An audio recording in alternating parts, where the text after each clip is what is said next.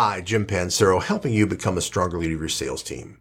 One of the ways you can become more effective as the leader of your team is to make sure all of your people have all the skills and tools they need to be persuasive and successful in today's new hyper-competitive selling environment we find ourselves in.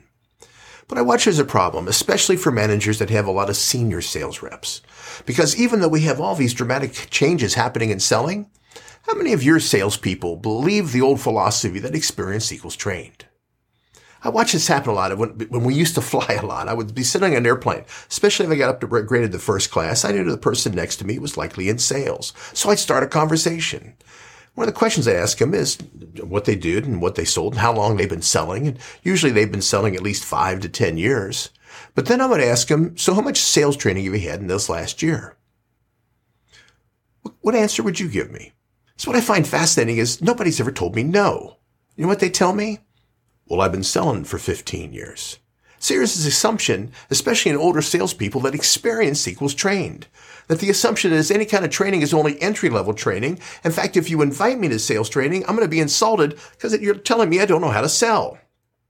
This reality of experience equals trained is blocking a lot of salespeople, senior people that most need to change and adapt to today's new cultures of selling. And they're not changing anything because they believe experience equals trained. So what worked five years ago, what worked 10 years ago, what worked 15 years ago is still going to work today. Look how invalid that concept is. What can you do to break this habit with your people? To talk about the reality of sales training today is an ongoing part of all sales meetings. When we come into a meeting, we want to increase our skills. We want to increase our awareness. We want to increase our focus.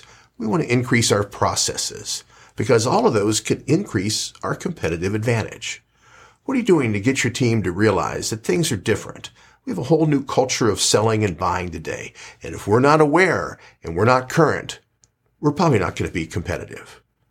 What can you do to make sure none of your people have this attitude that experienced equals trained?